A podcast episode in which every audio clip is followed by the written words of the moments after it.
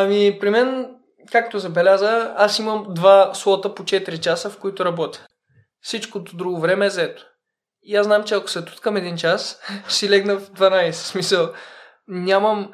Не е като да имам пет часа и в тези пет часа трябва да тренирам два и аз да мога да си избера. Аз ако не тренирам точно от шест до седем и половина, ще излезам на разходка в девет. Мисъл, и като нали, един път се туткаш, ще излезеш девет, връщаш се, не се наспиваш на другия ден, ти е гадно. После след няколко дена пак така.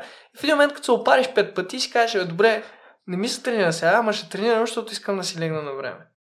Но има дни, в които да, нещо се забавим и не излизаме на разходка. Нали, разходката и сауната, както казах, те са много време прекарано, но те са за тия последните два-три-пет процента да че изтискаш. Тоест, нали, това с няколко човека сме го коментирали вече, как аз отделям супер много време да се подготвя, но реално ти можеш да постигнеш деветдесет процента от тези резултати с час и половина на ден. Аз прекарам шест часа за тия последни десет процента, ама това е, защото съм нали, максималист, мисъл, искам да видя колко най-много мога. Но за един средностатистически любител, дето иска просто това да му е хобито и да не се напряга, абсолютно излишно е да ходи на сауна, да ходи на разходки по тъмно, да трябва да прави пет, десет, двайсет тренировка и е такива неща. Та от тази гледна точка някой като слушаш си каже то пък нали, за какво се е филмирал, заради тия малки проценти. В смисъл просто, защото аз няма цял живот да тренирам, искам в тия две-три години, дето мога да се отдам преди семейство, преди задължения.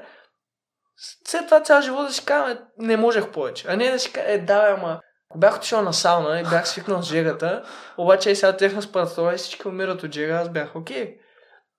Та не искам да има ако. Искам да съм някакъв, направих всичко, каквото знаех, всичко, каквото можах, раздадах се на макс и това ми беше максимума. И да, за сега е така. Но това, нали, с... ако имам дете, нали, с живот и здраве, или пък ако съм на някаква работа по-изискваща, дето... защото при мен работата изисква да си свършиш работата. Ама ако има нещо много сложно и ти го измислиш за четири часа, път те си ти дали осем, никой не ти казва, ама и сега тия другите четири часа трябва да седиш и да се правиш, че работиш, за да...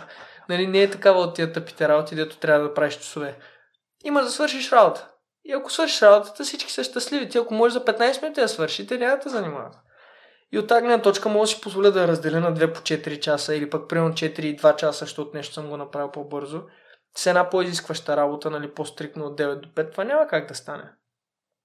Но сега в момента, докато има, мен лично ме кефи е така просто да се отдам на максимум и да, да взема всеки процент от тук и оттам, да видя какво, какво ще стане.